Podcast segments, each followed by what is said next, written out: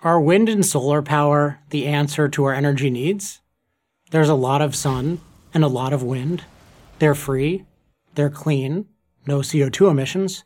So what's the problem?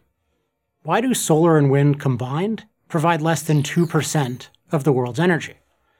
To answer these questions, we need to understand what makes energy, or anything else for that matter, cheap and plentiful. For something to be cheap and plentiful, every part of the process to produce it, including every input that goes into it, must be cheap and plentiful. Yes, the sun is free. Yes, wind is free. But the process of turning sunlight and wind into usable energy on a mass scale is far from free. In fact, compared to the other sources of energy, fossil fuels, nuclear power, and hydroelectric power, solar and wind power are very expensive. The basic problem is that sunlight and wind as energy sources are both weak, the more technical term is dilute, and unreliable, the more technical term is intermittent.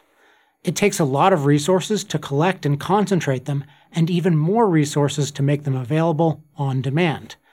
These are called the diluteness problem and the intermittency problem. The diluteness problem is that, unlike coal or oil, the sun and the wind don't deliver concentrated energy, which means you need a lot of additional materials to produce a unit of energy. For solar power, such materials can include highly purified silicon, phosphorus, boron, and a dozen other complex compounds like titanium dioxide. All these materials have to be mined, refined, and or manufactured in order to make solar panels. Those industrial processes take a lot of energy.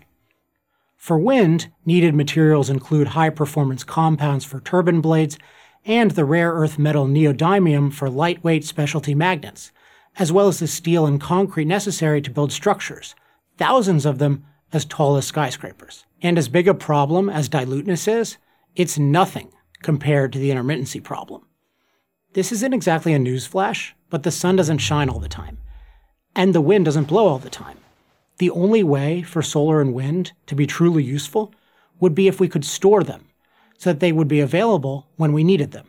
You can store oil in a tank. Where do you store solar or wind energy? No such mass storage system exists.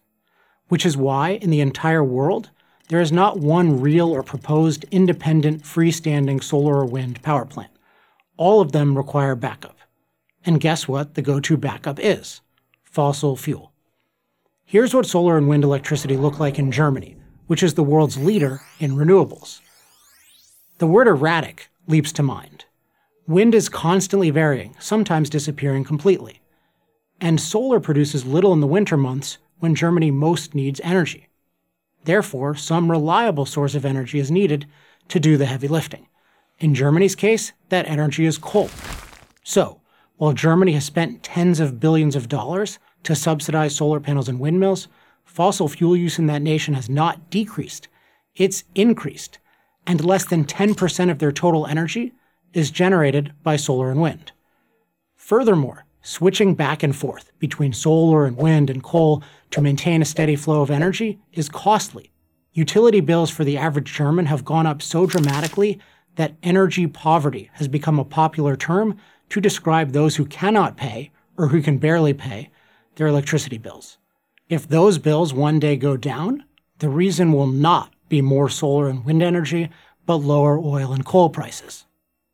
There's no free lunch, and there's no free energy. And that very much includes the highly expensive energy from the sun and the wind. I'm Alex Epstein of the Center for Industrial Progress for Prager University. To subscribe to our YouTube channel, click here. To help keep our videos free, donate here.